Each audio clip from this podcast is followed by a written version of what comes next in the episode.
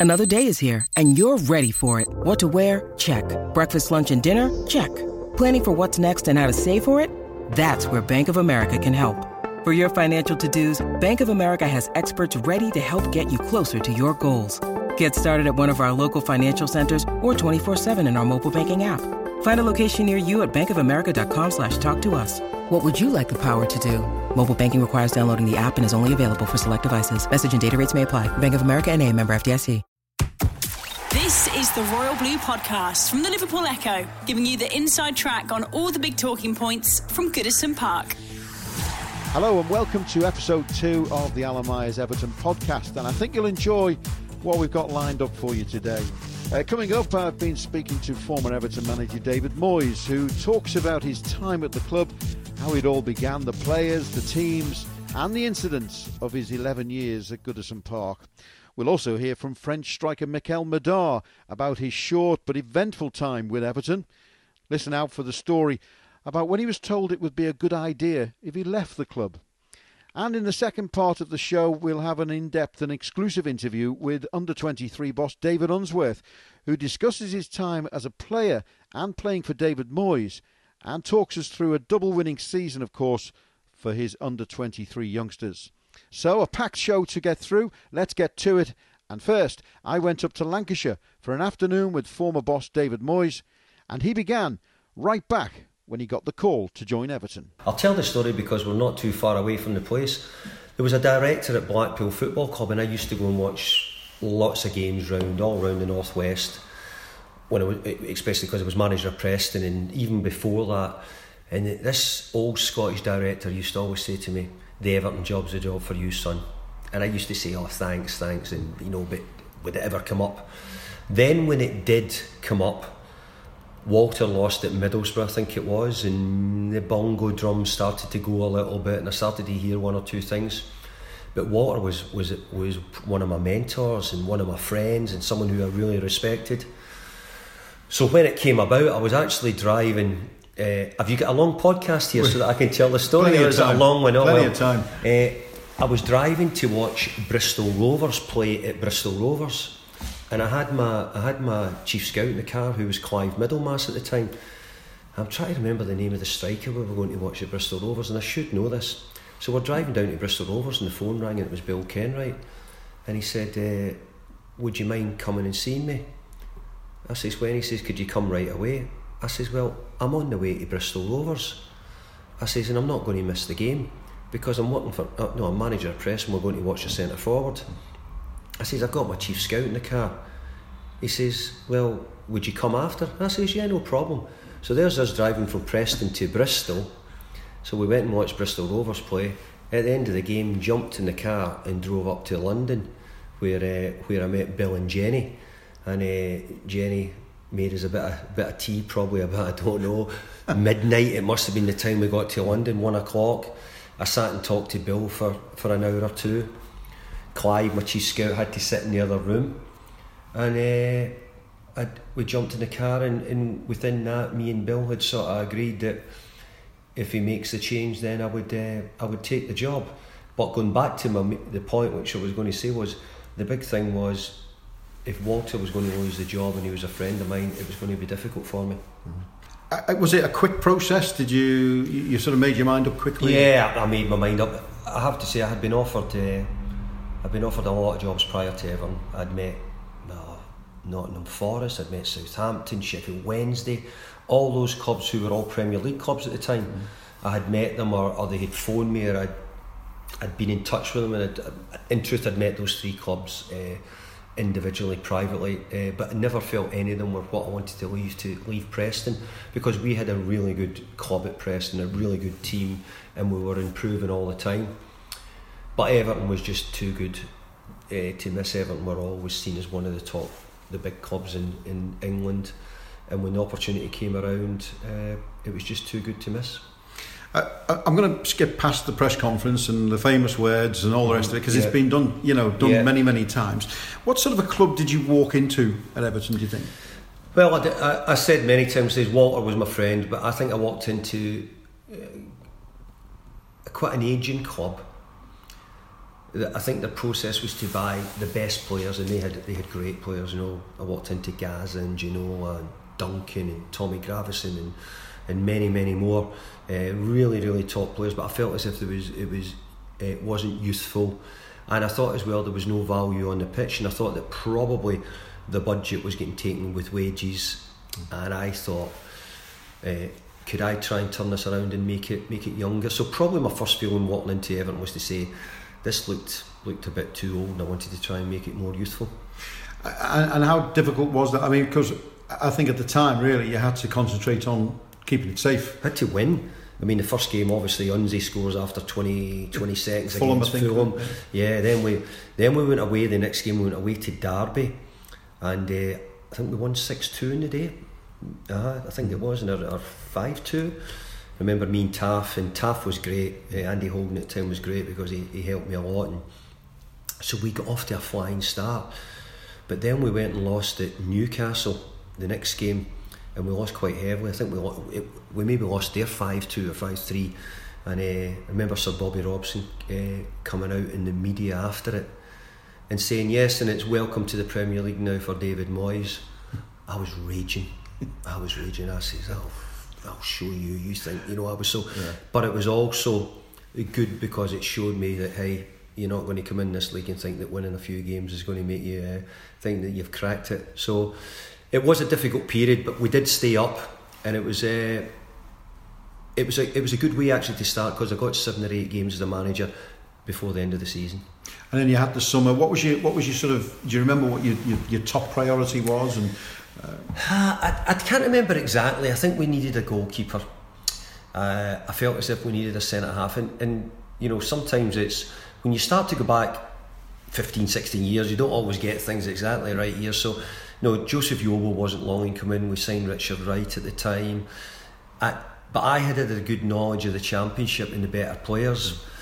You know, I had taken Bill to see. Uh, Tim Cahill a bit later. You know, we had talked about Andy Johnson and all those players who, who were mate. A lot of them were around the, the better players in the in the championship at the time. So they were really the priorities. But it was trying to sort of get rid of some of the players we had and move them on so that we, we created a bit of space to get some other players in.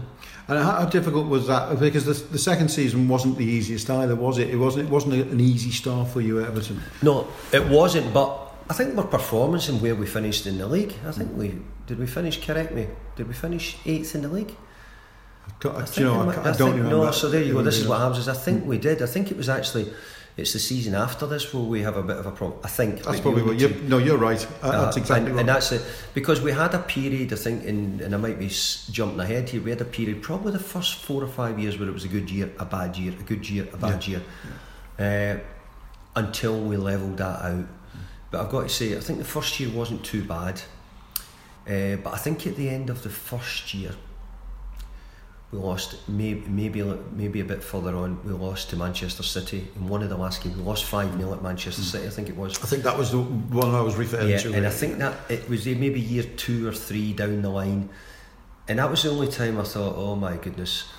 But you know, we had got Premier League safe by Easter, and actually, if you look back, I remember coming out and saying, "Is this club's just got into a, into a, a, period of thinking that once we get safe, we'll get on the beach and we'll put our feet up and we're done. And that was what happened that year. I think once we get safe at Easter, I don't know if we won a game hardly in the remaining games, which culminated in a in a, a heavy defeat at Man City. So my idea was to get completely rid of that culture. That culture was gone. We weren't going to be doing this again, and we were going to be finishing high, well. And I think probably from about that period on, there was a level of stability probably much greater than it had been for a long time. I think you know the, the, the, big accusation about Everton at the time. Then after that was that we punched above our weight. I think, mm-hmm. and and I think that it could be come across as a bit disrespectful. That can't it at times? I think you know because you are where you are because of what you've done. Yeah, I think we punched above our weight because we weren't spending lots. We weren't probably seen as maybe the most fashionable team at the time. But the big thing is we were growing again. There was starting there was starting to be signs that we were improving. We'd started to bring through some of the younger players we'd talked about. Obviously in this early period as well, we had Wayne in the team as well, which brought an awful lot of media to the club, which maybe we hadn't had good media really at Everton for for many a years, really since maybe even the great days. So for me, there was lots of moments in the journey which which were really good for me, helped the club, helped the team, helped me as well, and. Uh, but I think more importantly, once we got over that that sort of two, three, four year period, I think we were sort of in smoother waters as far as where we were going. Uh, how big you mentioned Wayne there? How big a challenge was that to you, a young manager at the time, you know, in the Premier League, mm-hmm. and having to deal with such a such an explosion of a of, yeah. a of a story? Well, it was difficult for me because everybody wanted a piece of Wayne at the time, and Wayne actually was there right from the start. In truth, because I'm now thinking back to when we start you know, he played in the in the, the FA Youth Cup against Tottenham. I watched it at Goodison. I actually sat up in the gantry and I remember the players going out in the pitch and I had to come down off the gantry and back down the steps and across the pitch and the players had come down for a cool down and he was standing there and I, and I remember walking past him and saying, uh, you'll be with the first team next year. And, and at that time Wayne only went, eh? mm. you know, Wayne didn't, Wayne didn't speak at that time, you know. So, uh, so then, uh, as it was, as you know, you can see, I think, second last game of the season, third game, we had to come into the squad at Southampton, and Wayne was on the bench at Southampton. Acted like someone who this was normal to him. So, really, from the start of next season, there was a lot of hype on Wayne. Uh, we were desperate to get him, see what he could do as well, because he was he was an immense talent.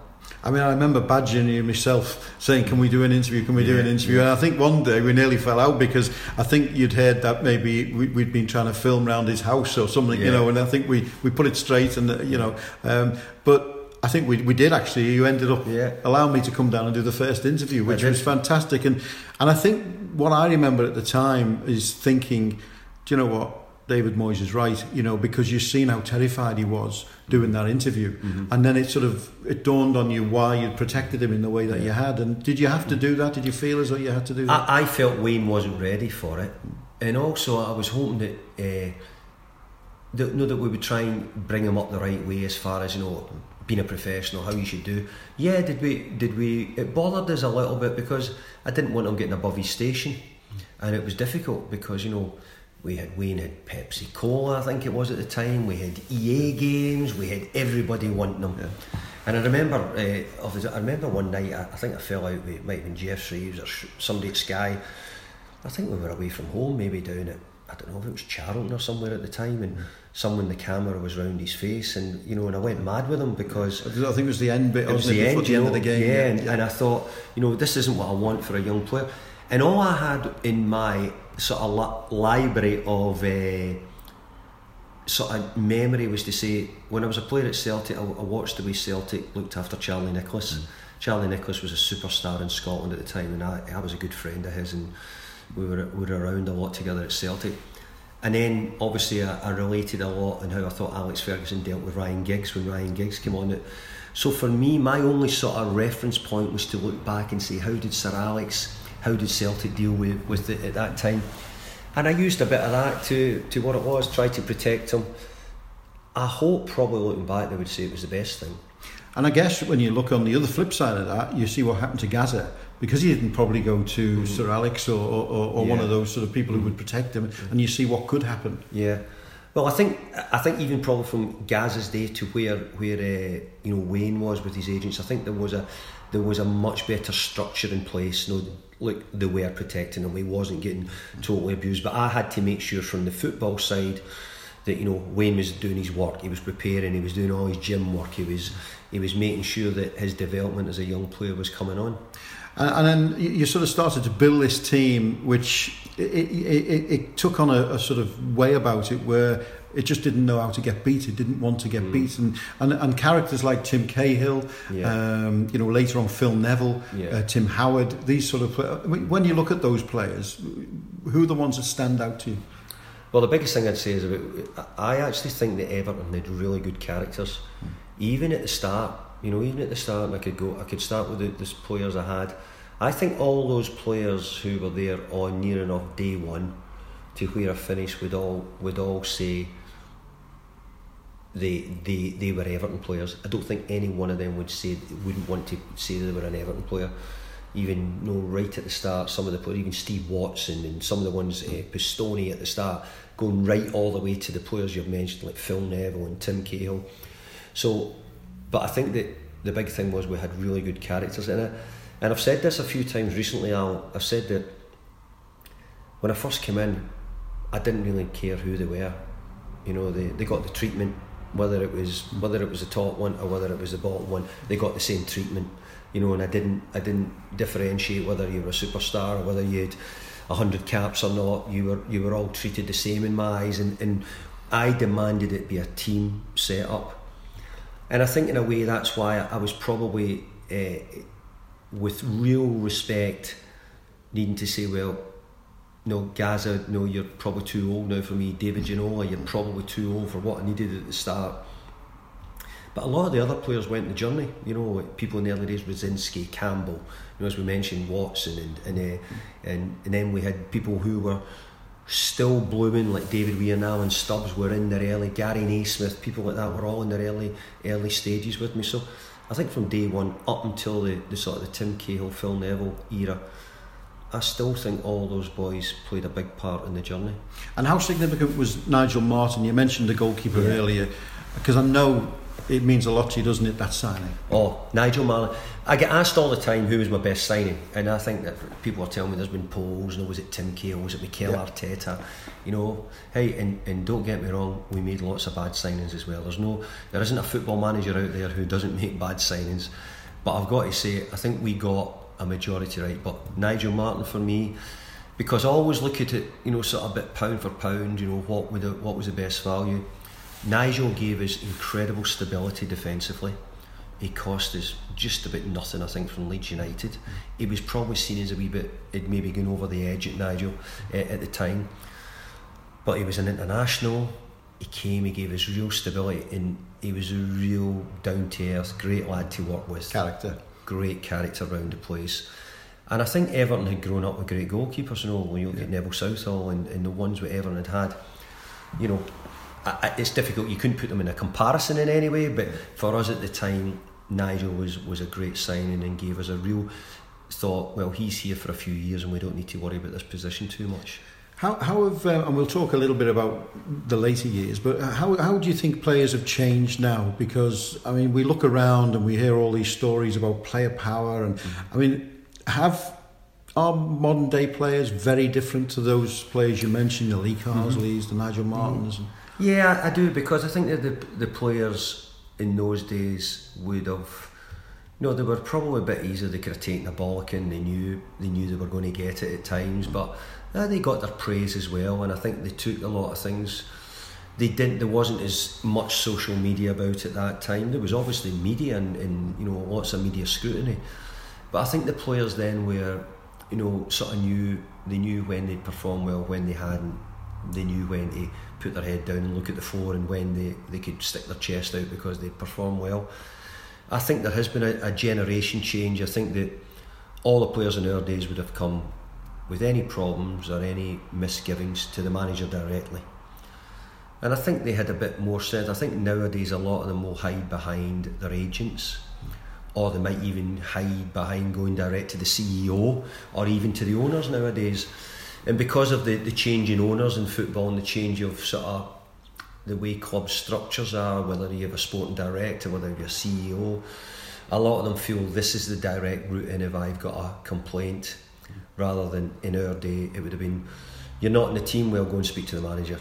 Now they might find other avenues to, to try and find and complain about it it's it's a good point, and that, that, I wanted to ask you about that relationship in particular about you with you and Bill Kenwright, and but but more generally as well about that relationship. I know at every fo- good football club I've been around, there's always that connection between a manager and whether it's a CEO or whether it's the mm-hmm. chairman or, or whatever.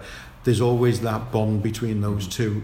Is that gone now? Do you think, or and, and also how was it with, with you and Bill? No, I don't. I don't think it has gone.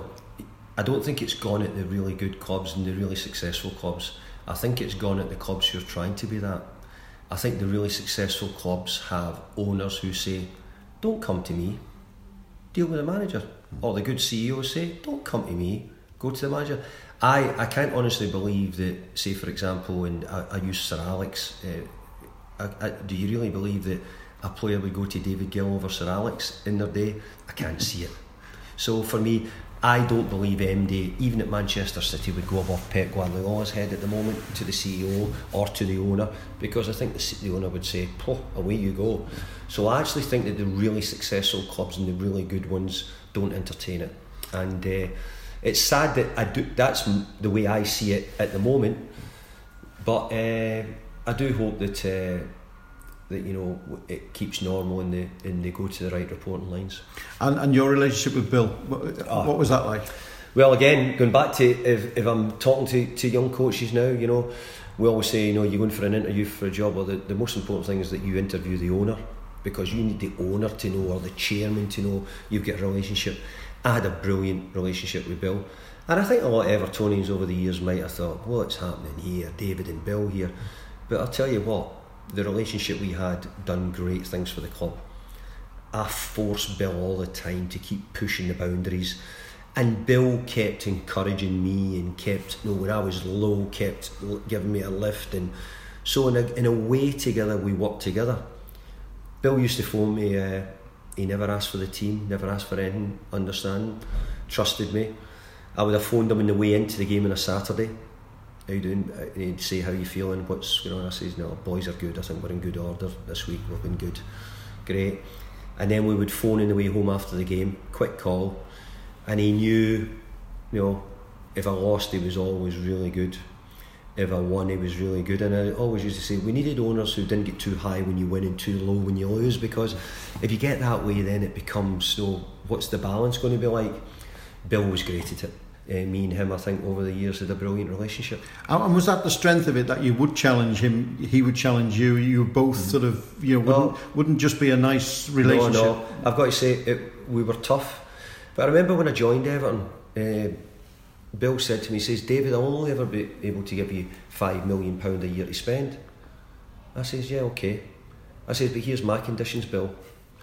My conditions are that you don't sell any players without my permission and I can do anything I want as far as prepare, preparing the players. If I decide I want to take them to America, I want to go to a five star hotel, I want to take them up the mountains, I can do anything. And he says, No problem, David. We shook hands on that deal and we never we never changed. Bill never changed. I was lucky that I got more than five million to spend, but it was money that we raised through runs in the cup or selling somebody or whatever reason. And uh, and that's how our relationship worked. Um, just looking at some of the, the, the, great moments, you know, and obviously you remember the cup finals and, and, and the, you know the great semi final with the penalty shootout with Jags, and mm-hmm. you know, and and um, one of the one of the days I think I certainly remember is the day against Newcastle when we qualified for the Champions, Champions League, League, and, yeah. you know the atmosphere around Goodison at that point was just fantastic. Oh. And, and what what did that mean to you as a manager? You know, first of all, how proud were you, but also did you feel we can kick on from here? Mm-hmm it, there was always something with me. I'm getting goose pimples when you thinking about it, but I've got to first of all say that there was always something with me where I, I expected that. I didn't see it as being, oh, this is an incredible achievement. This is what I was expecting. I was expecting it to, to keep going and, and us to be successful. I knew we had limitations because of what we had to spend, maybe the, you know, the level of players we had. You know, but in general, I didn't go into any game ever thinking that we were we were worse than the opposition. I always thought that nah, expect us to get a result here today. But I think the Newcastle game when we beat Newcastle, and about, if you remember the evening game, probably about a month in, in that month we had to beat, and we beat Manchester United 1 0. Duncan scores the header. So can I tell a wee bit of a story here? On, on, Absolutely. Actually, I was I was fortunate enough to do some television with with uh, with Andy Gray and Richard Keys mm. out in Qatar, and Andy Gray puts his phone on and he shows me the game against Bayern Munich at right. at Goodison, yep. and it shows Andy's goal, mm. and you should see the crowd. Mm. Oh wow! The, the, it focused in on the crowd. It was it was it was unbelievable. Mm. There wasn't a person not getting tossed up in there. So going back to our game against Manchester United that night, I watched it recently, and it was the exact same.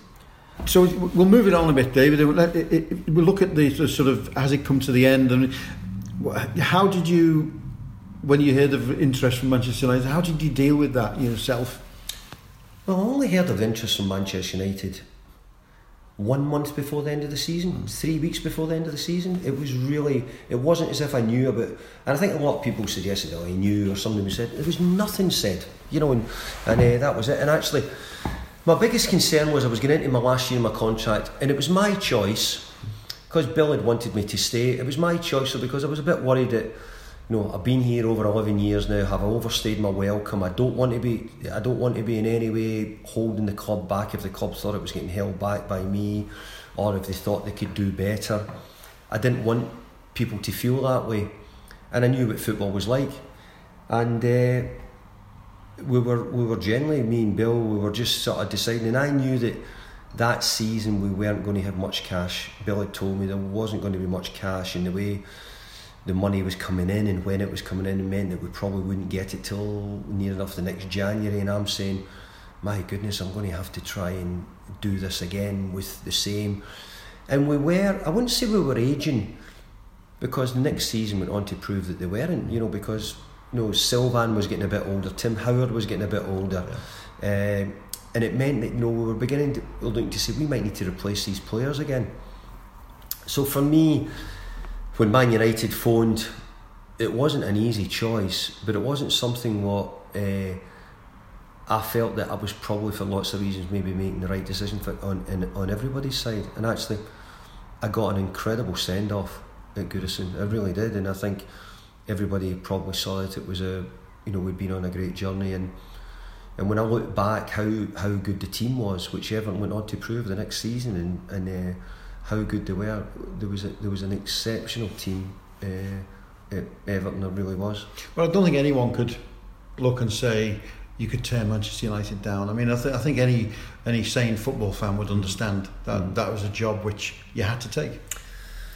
Well, I think there's probably a lot of Evertonians would said that you, you, you would do. But I, I, I think generally, if I thought I was if I had been doing anything, was if I was breaking contract or doing something, but it wasn't that. It was it was well aware. My only disappointment was that I, I'd, I'd like to have dealt with it much better with Bill on the way out. But it was only because Sir Alex had said to me he was retiring, and and he and it was only a month before the end of the season or three weeks before the end of the season. In my biggest job, all I could think about was how could I finish above Liverpool in the league, and we had to play Liverpool at Anfield uh, and I knew I had to go to Anfield and at least not get beaten at Anfield, and we did do. And uh, and it sort of so it wasn't as if in any way it, it changed my focus or how we worked or anything. Far from it, uh, because I wanted to make sure that we we finished strong, and we did do. It was a difficult time at Manchester United, but did you enjoy it, the whole experience? Yeah, I don't think you could ever turn around and say no. I think, I don't think, uh, I think you have to have done something well enough to to be to get the Manchester United job in the first place. And uh, I think what I got was because of the success he's we'd had at Everton level and the way we'd built the club and the team, our recruitment, uh, our policies of what the way we played young players and we brought people through. I think all those things actually worked in my favour of what maybe a Manchester United manager had it looked like, and I think that was probably the reason uh, it came around. Um, just looking now at Everton now, what do, what do you make from a, from afar? You know, when you look at the job, uh, it's been a turbulent few yeah. years, hasn't it? Really, and I think that's like any football club mm. when there's transition and when there's change so much, yeah. it's difficult, isn't it? Yeah. Earlier on in this podcast, when I spoke about Andy Gray showed me the night against Bayern Munich, I mentioned the night we beat Man United to qualify for the Champions League. I was watching the games midway through the season, and I said this is nothing like the Goodison I know or like the supporters I know. I thought they were sitting in their hands, and I had seen them jumping around, you know, as if it was, you know, we, and they had something to be proud of. Uh, I think come the end of the season, I think the, the supporters were all happier, certainly much happier. Everton got some really good results, and I think there was signs of that coming back. But I think those days which I mentioned, I think there's a bit to go to get back to that certainly my days could never touch Andy Gray's days and the in the team they had there. But I, I think that a couple of the nights, I think Everton are still looking for some of those really great nights and really great days where it's something the supporters will, will stick with them. Maybe this season with the beat Manchester United four nothing might have been might have been the closest they've come to this year. Fans have said under your managementship, you know, we had an identity. We knew who we were. We knew what we wanted to achieve, and, and it seems that it, over the last few years, it's lost at Everton. Is that is that something you'd agree with? Do you think? Well, I think I think if you continually change your manager, you find it difficult to have an identity. I always used to think about how our, how our identity would keep evolving. You know, go back to where we were at the start. You know, Lee Carsley's, Tommy Gravesen's, you know, uh, really top players. But then to the team we had at the end, the team we had at the end could could mix it. You know, we were tough, but you can't tell me that Osman, Pienaar, Arteta, you know, couldn't play. You know, just in the same breath, you know, you you know, if you said to us, you know, could we knock the ball into the box from crosses on Cahill or Fellaini? We had a bit of everything at the time, and we could play in whatever whatever we needed to do, and we could try and find a game plan to win any games with the group of players we had. And quite often we did. I remember a period, not quite at the end, where we were without centre forwards. We had to play without them. We had Cahill and Fellaini playing as sort of, you know, with no strikers, and we were winning games. We're finding ways.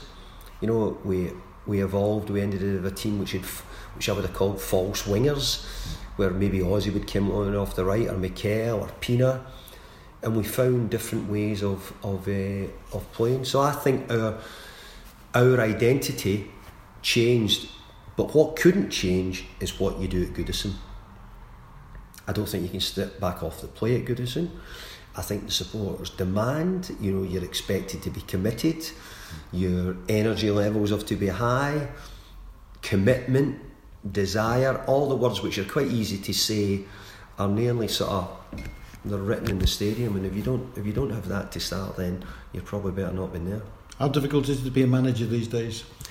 I think it's got harder because of lots of the things we've talked about, like owners and, and where football is in, and maybe social media, maybe players to a lesser extent.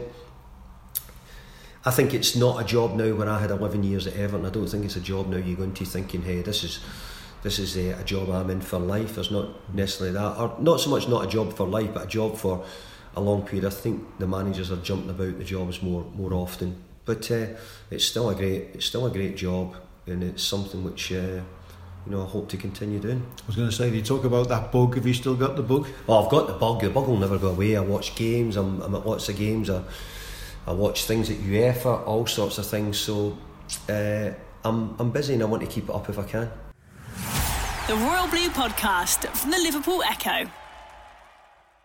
Well, there we are. A very honest and open interview there with David Moyes. And I'm sure, as he says there, you'll not see a manager spending 11 years at one Premier League club very often in today's game. Well, as David mentioned there, David Unsworth scored the first goal of his time at Everton. And this week I went to Finch Farm to sit down with Unsy, and we began with that goal against Fulham over 17 years ago. So, Dave, f- f- let's go back to that time when uh, David Moyes arrived at the club. And of course, we all remember that first goal after, what was it, 20 something seconds? Six, I think, 26 seconds. People say it was 27, but uh, I, I, always say it was 26. Uh, great day. Um, David came in actually the day before. Came in on the Friday morning. Uh, um, I think he signed on the Thursday night and um, came in on the Friday morning. And I, I always remember his first session because I was I was always one of the first players in to Bellefield. Um, you always used to get in early, and I remember I got in about half eight, which is early for a player, I can assure you. Um, and the pitch was already set up, full of mannequins, cones, and it was like, wow, you know, that's that's new, you know. Um, and then he he introduced himself, and then we went into the little porter cabin. Then we had at the side of the training ground, which was which doubled up as a analysis suite, and we we all sat there, and he and he showed us, um, you know, his take, his analysis on on Fulham, very detailed. We were in there a long time, can't exactly remember how long, but when we finally uh, finished in there, we went onto out onto the pitch and everything was you know set out really really well, and uh, we went from session to session, and the detail of of his first training session, his knowledge of Fulham, um, and then obviously the day after when we beat them was it was a it was a, a moment when you, you look back and you think this guy knew knew his business and he knew his knew his stuff, and uh, he got us going straight away. He was very much a young manager, wasn't he? And and didn't come with you know that much experience in management. He'd been at Preston North End, I think. Um, how did the, some of the senior players, you know, sort of take to that? Was there any problem in that respect? Uh, no, there wasn't because the senior players were good senior players and, and one, all wanted to do well for for Everton. Um, I probably knew a little bit more about David than than than a few of the other lads because being a Chorley lad, you know, uh, born in Preston, you know, I, I'd follow Preston North End, so I knew about his his rise, uh, Preston's rise under him, um, and how well a job he'd, done. He'd, he'd done it um, at Preston, so I knew a little bit about him. Um, and then I think uh, footballers are, you know, they're quite welcoming footballers. And as soon as we trained with him in his first session and we, we, we saw how detailed and how good the training was, and then you back that up with a result uh, at home, um, footballers will very easily then fall in line and and, and, and, and go along with you with for the journey. Um, and, and then we won the second game. So it really, you know, he turned us around instantly, like like a flick of a switch, and it reminded me uh, of Joe Royle's uh, first sort of managerial week or two at Everton, where he did a similar thing. So you know similarities between Joe and David, um, and he and he got us going. He got us playing. He, he said in, in his interviews, you probably just heard there, um, that nobody was any different. He treated everybody exactly the same, no matter what your name was, who you were, how you know successful you'd been with the club. And did, did you remember that sort of sense at the time? Yes. Um, well, I mean, we had you know senior players, the likes of Ginola, Gascoigne, himself, Stubbs, Weir. Campbell, um, you know, big personalities in the change room. So, yeah, I, I, would, I would, I would go with that. Yeah, he, he treated us all the same. He was fanatical about coaching and um, preparation and detail, and to the point where I'd not seen that level before in my in my time. Um, but worked under great managers in in Joe, Walter, Howard, but they were different. David was very much a manager who coached, uh, who was took all the training every day. Even took the warm up. Even told us what to eat. Really? Even told us what to wear. So that so that was a, that was new to us, uh, but I liked it. I, I thought he was a fantastic coach. I started to think about football a little bit differently and started taking notes on his sessions, set some sessions that I still do today uh, with our boys. Um, you know, the detail in it, his preparation, his analysis pre-game was was was terrific. And one thing I I don't think gets mentioned enough is his partnership with Alan Irvine. I thought Alan Irvine was a magnificent appointment at the same time as when David came in, and um, the two of them for me uh, were up there with Joe Royle, Willie Donachie, Howard Kendall, Colin Harvey. I thought they worked brilliantly together, and I can't pay them enough praise um, for what they did on the training ground. I thought it was fantastic. You alluded to it there. Did you take a lot from his management style, his coaching style, into your management style? His, his coaching style, definitely. I liked his sessions. I liked his, the intensity of his sessions. There was never a lazy day. There was never a, you know, every session was intense. Uh, was meaningful. You know, there was no generic days where you just go out and play a five-a-side. Everything was geared towards the success of the team and the team's shape and selection and and, and the opposition that you were about to play. So that was that started not my interest probably in, in coaching both David and Alan Irvine because I thought they were great coaches. Um, I spoke to him about this as as we just heard, and it, he, I said, you know, I've spoken to ex players who played for him in the past, and you know, he had this. Whether he likes it or not, and, and we talked about it, you know, he had this sort of way about him of being a disciplinarian and, and a strict and, and you know a hard taskmaster. Um, but every ex player, so I, I used to ask ex players and say, you know, what what is it that you, you know, why do you play for him the way you do? You know, because he's got that, and and they all said the same thing. He made you want to play for him. Did you have that with him?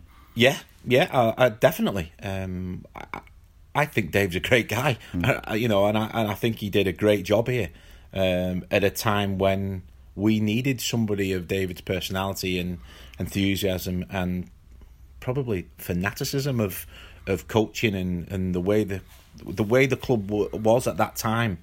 We needed you know David's desire and drive and commitment more than ever, um, and he, he his training was good, and I think players, good, honest professionals, good players, top players will always go along with that. Um, when the training is interesting, different, detailed, um, intense, you know, you put all those in the mix, um, and you can't not want to play for a manager or a coach that is like that because, you know, his his sheer desire on his own, you know, brought you with him.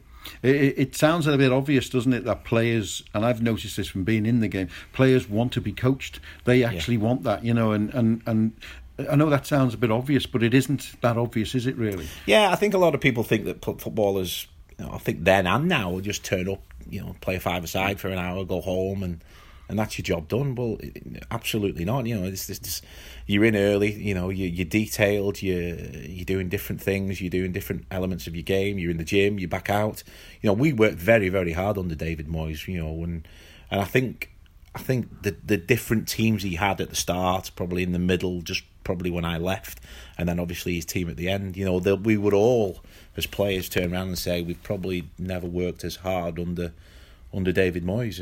Um, I certainly haven't worked as hard or trained as hard as I did under any other manager than David. Um, Pre seasons were really, really tough. I mean, as, as tough as I can ever imagine. Um, and like I said, I, I, I've stolen a few sessions from him in pre-season, what I still do now with our boys. So um, very challenging. But yeah, you're right. Players players want that challenge. They see the desire in the manager, and if you're a good pro, you know you always want to better yourself. And um, you know, we had we had a, a, lot of good pros at that time in in all his reign. I think David would say the same. You know, he was very fortunate enough that he inherited a a decent bunch. He added to it. He, he recruited really well, not just good players but good lads as well. And um, you know, he made I would say the majority of his players better in the time that he worked with them.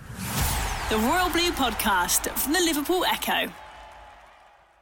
So fine words about uh, his former manager there from David Unsworth, and we'll be hearing a lot more from Unsy a little bit uh, later on in the podcast uh, about that incredible season for his under 23 side, double winners, of course. Now, flowing black hair, a snappy suit, and that French flair. I can still recall the day when a certain Mickaël Madar walked into Bellefield to sign for Everton. And despite some early goals, it didn't really all go as planned at Goodison Park for the French international. When you arrived at Everton, I remember you coming into the training ground and you had uh, yeah. a very particular look about you. You had the long hair, and did you feel as though maybe you'd made it? It was a bit special because uh, I came to to to play in England, and for me, uh, for for everybody, the, the this country is the it's the best uh, the best country to play football, and uh, I was very happy. I want to score goals and uh, and play well and stay a long time. But uh, I stayed just one year and it was, uh, it was difficult for me. Do you remember your first goal? I think it was away at Crystal Palace. Um, yeah, I remember. I, I, think we won 3 1. What was it like to score that goal?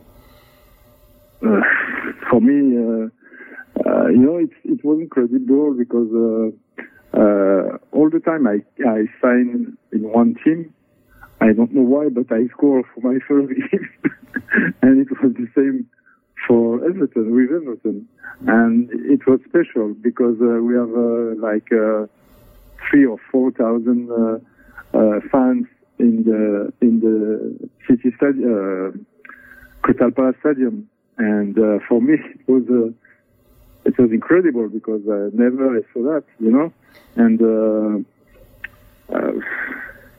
I was very happy to start the the, the season and uh, with uh, Everton and, and score my first goal. And, and we win. It, it, was a long time we don't win one uh, one right. game. That's right. and and do you remember a goal? I was watching some of your goals last night. And you remember a goal against Leicester City where Duncan Ferguson yeah, headed yeah, yeah. it? And yeah, yeah, yeah. lovely volley. Remember. remember that one? How was it like playing with Duncan Ferguson? What was it like playing alongside? Well, it was a great, great, great, great player and great guy and uh, nice person. I, I like him a lot. I like him, and I think uh, when the the second season when the, uh, Walter Smith wants I, I leave uh, I leave Everton, that's a shame. I have my I have my daughter and she speaks English very well. Ah, right, okay, okay. That's a shame, you know, to to li- to to to to live and and to doesn't uh, to not play for with uh, with uh, Duncan Ferguson Ferguson another season, you know. Mm. I want to stay, but uh, uh, Walter Smith doesn't want.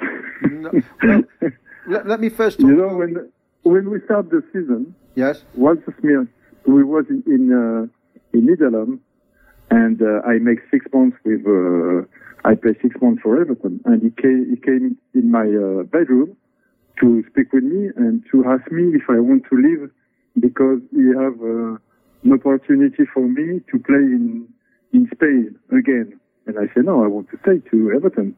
Why you ask me? I make a good uh, six months last last year, and I want to play. Uh, I have two two years contract more, and you want I leave? I don't understand. And after this moment, never uh, I play, never more I play. Did that make you very sad?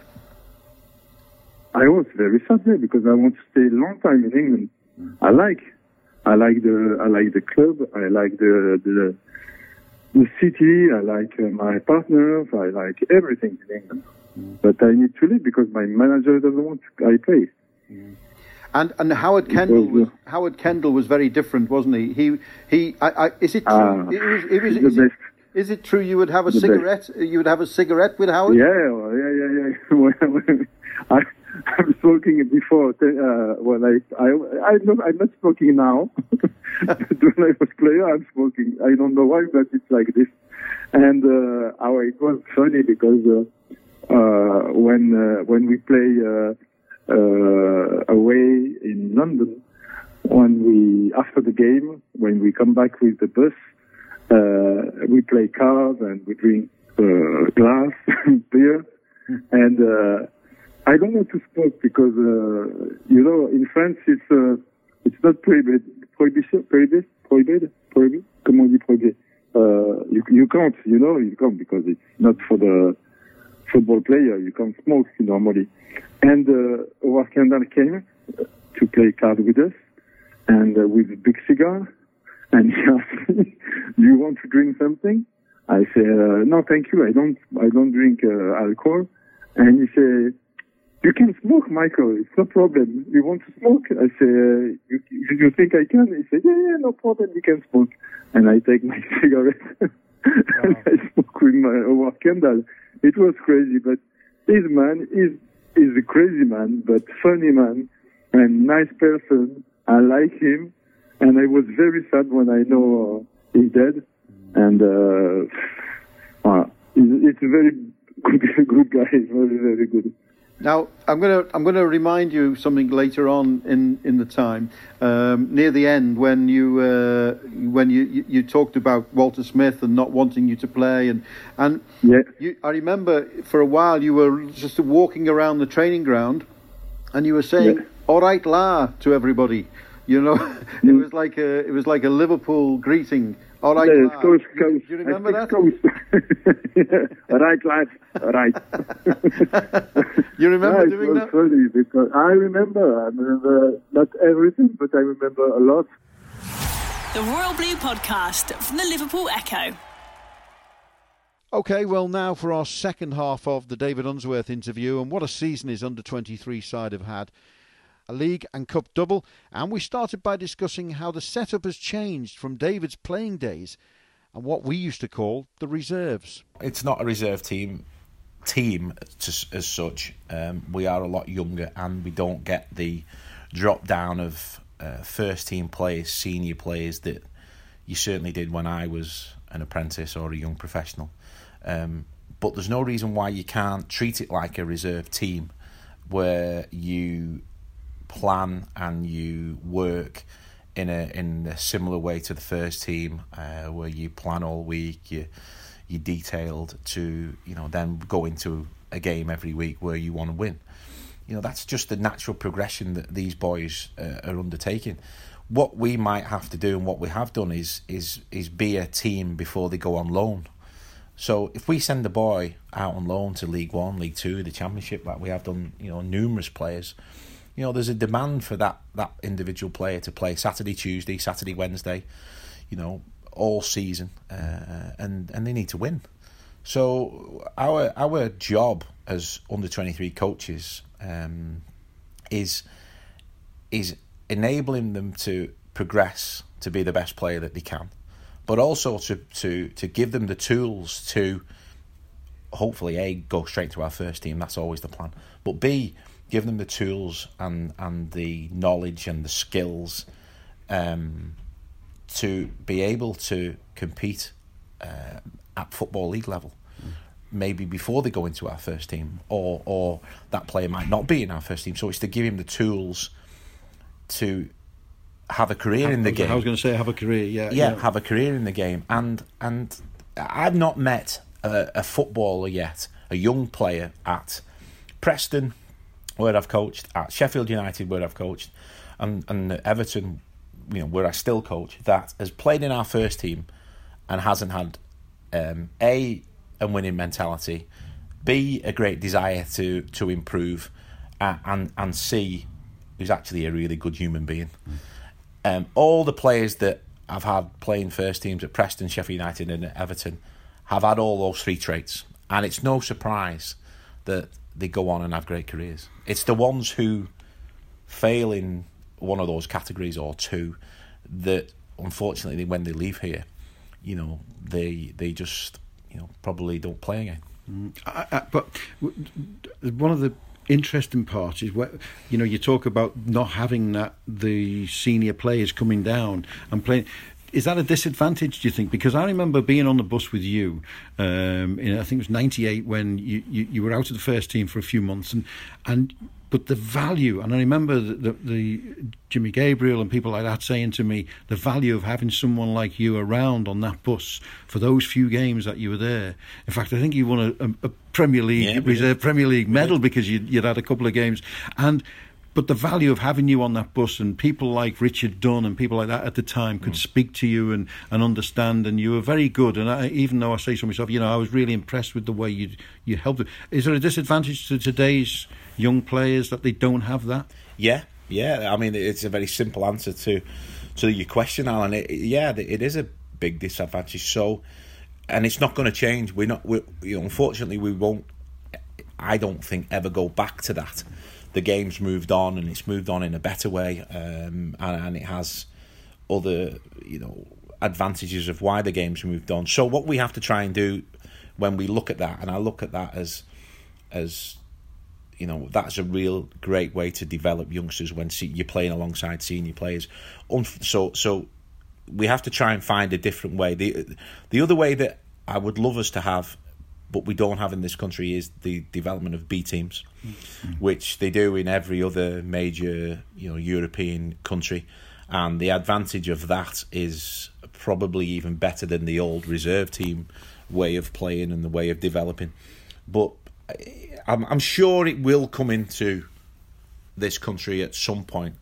I think we're years off it um, because the, I mean, you know, the Football League allowed us to go in the Checkatrade Trophy a couple of years ago, which is a fabulous competition that we love, and the you know the the hassle and palaver that that created at the time.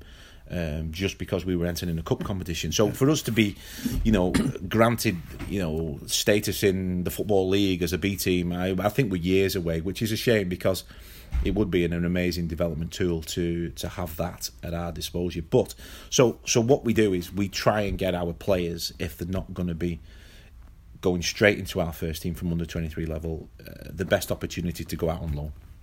And there has been changes in the loan market recently where you know they've they've abolished the youth loan, which was a month to month system where you could bring players back. Now we have to go window to window. So we we try and um, every every player's journey is, is is different, and you know we talk and have a lot of meetings about every individual and what's the best pathway for, for that individual to, to reach their potential. But certainly, um, using the the loan system is something that we do. It's something that is part of our process to giving these boys as much exposure to real real life football as as they possibly can. Um, you know, how difficult a job is that for you to, you know, map out that road for them and, and which club they go to? I guess that's a, a massive decision.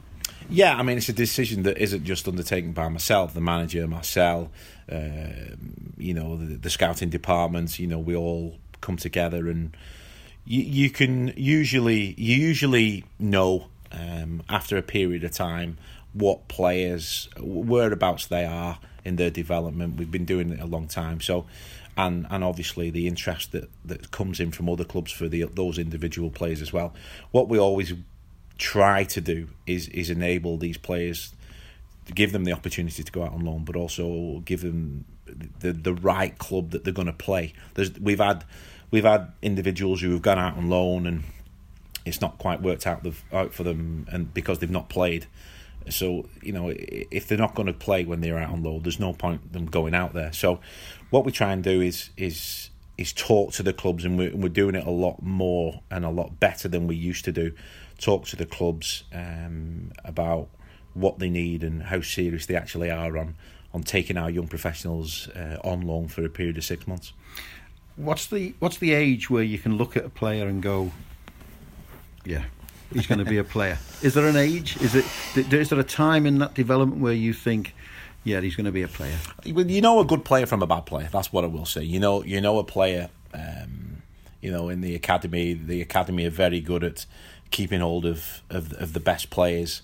Um, and then probably when you you you get into Paul's team at under 18s, you know you're looking at them now uh, as as as young scholars, maybe under 16, under 18, where you think they might have an opportunity to to develop into a professional player. Then as they come into our group, you know you're looking at them in pre-season. Can they can they hit the physical stats that the players that have gone before them? uh, are doing? Can they hit the physical stats that the first team are doing? Are they performing consistently well in the under 23s? Um, but you, you never really know 100% until they get that opportunity and that jersey in the first team. So you can't look at a 9 and 10 year old and say he's going to be a player? Absolutely not. Absolutely not. Even a Wayne Rooney you, and people like that? Well, Wayne, I remember seeing Wayne at 14. Wayne, Wayne is is a is a one off. There are exceptions. A, a, massive exception, yeah. Wayne, you know, you um, you could tell a world class player, mm. but you could tell Messi at that age as well. I yeah, mean, but yeah. I'm talking about the players that come through. You know, ninety probably nine percent of the other players that come through to be professionals. You know, under sixteen, you've got a really good idea. Under eighteen, you, you've got even more of an idea, and then and then what what you need then is a little bit of luck uh, a manager that believes in you, who who is willing to give you the opportunity in this volatile world of of first team uh, football. Um, and it's it's a brave decision by by whoever's the manager to give a young player that that debut. Um, and then you just hope you know that that player then gets a run of games because we all need an opportunity at, at anything we, we do in life, but we also need an opportunity to do it for a period of time uh, not just a one-off. You know, for me, playing for Everton now, making a debut isn't enough for young players. We've done that. We've we've all experienced that. It's can a young player play fifty games? Mm. Until a young player's played fifty games, I don't think they've actually arrived at, at the club. Um, and, and and actually for themselves don't feel part of it until you've played a number of games. I, I know I didn't. I only really felt part of being a first team player at this club when Joe Royle came in. Um, and and it's it's a great feeling.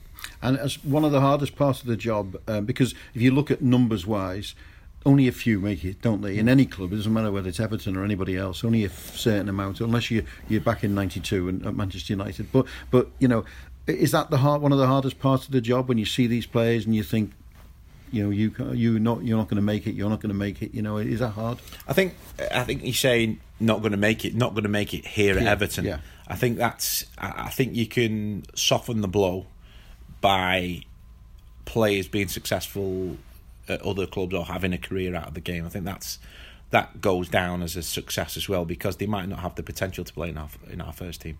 Um, when it when it does happen, like with Jonjoe, with Tom, you know, it, it's a wonderful, wonderful feeling. Um, I bet. Yeah. Uh, it, it's an amazing feeling. Actually, I'll, I'll, never forget sat in the stands watching Tom score against Man City. It was, yeah. it was just a great day, um, and obviously all the other boys that have gone before, you know, making the debuts. But it, it the hardest bit is probably you know releasing a player, um, and then that player not going on to at least have a career in the football league. That that's tough. Um, and it's never a nice day when you, you have to release anybody from Everton Football Club. It's um, it, it, it's the worst bit of the job. How good is the academy? Is the under 23s? How good? Where where are we? How, does this compare to the last few years? Per se? Well, I, I think I think we do a brilliant job. I think the academy do a fantastic job. I think we get get it right uh, in a lot of areas. I think um, we are the envy of a lot of clubs, uh, a lot of top clubs in the country. The certainly the feedback I get from from a lot of clubs is that we get it right. We can always improve, um, we can always be better, um, but that's you're searching and striving then for perfection. And I think we have such a dedicated um, amount of staff that are always looking for that perfection, um, and you know we'll always keep striving for that and to be the best. Um, and I think we we have one of the finest academies. I think, I believe, in the world.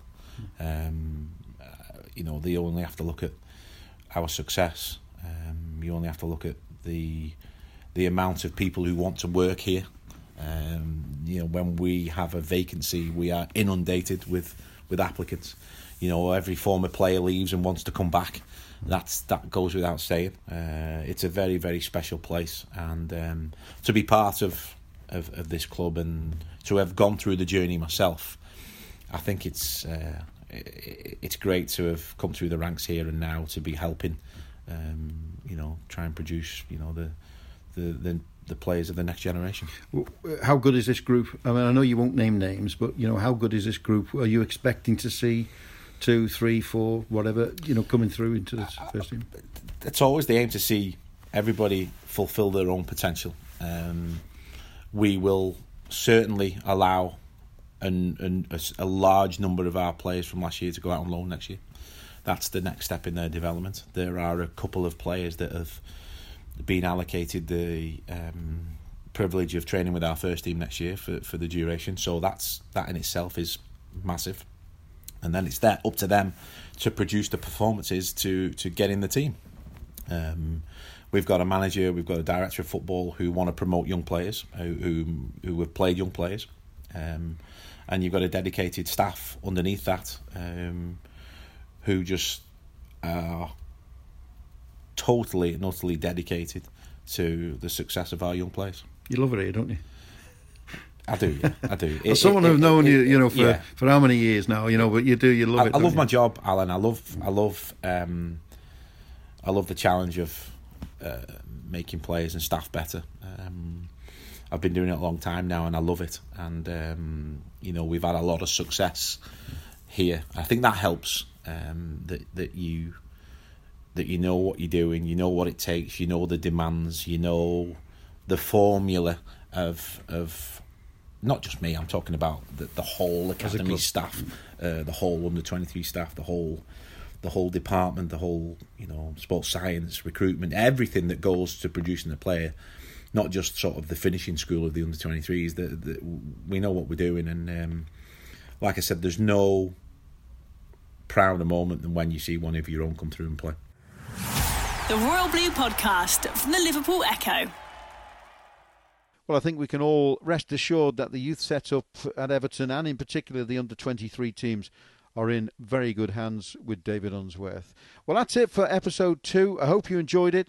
Thank you to all my guests and thanks to Everton for all their help as well. As always, up the toffees. Speak soon. You've been listening to the Royal Blue Podcast from the Liverpool Echo.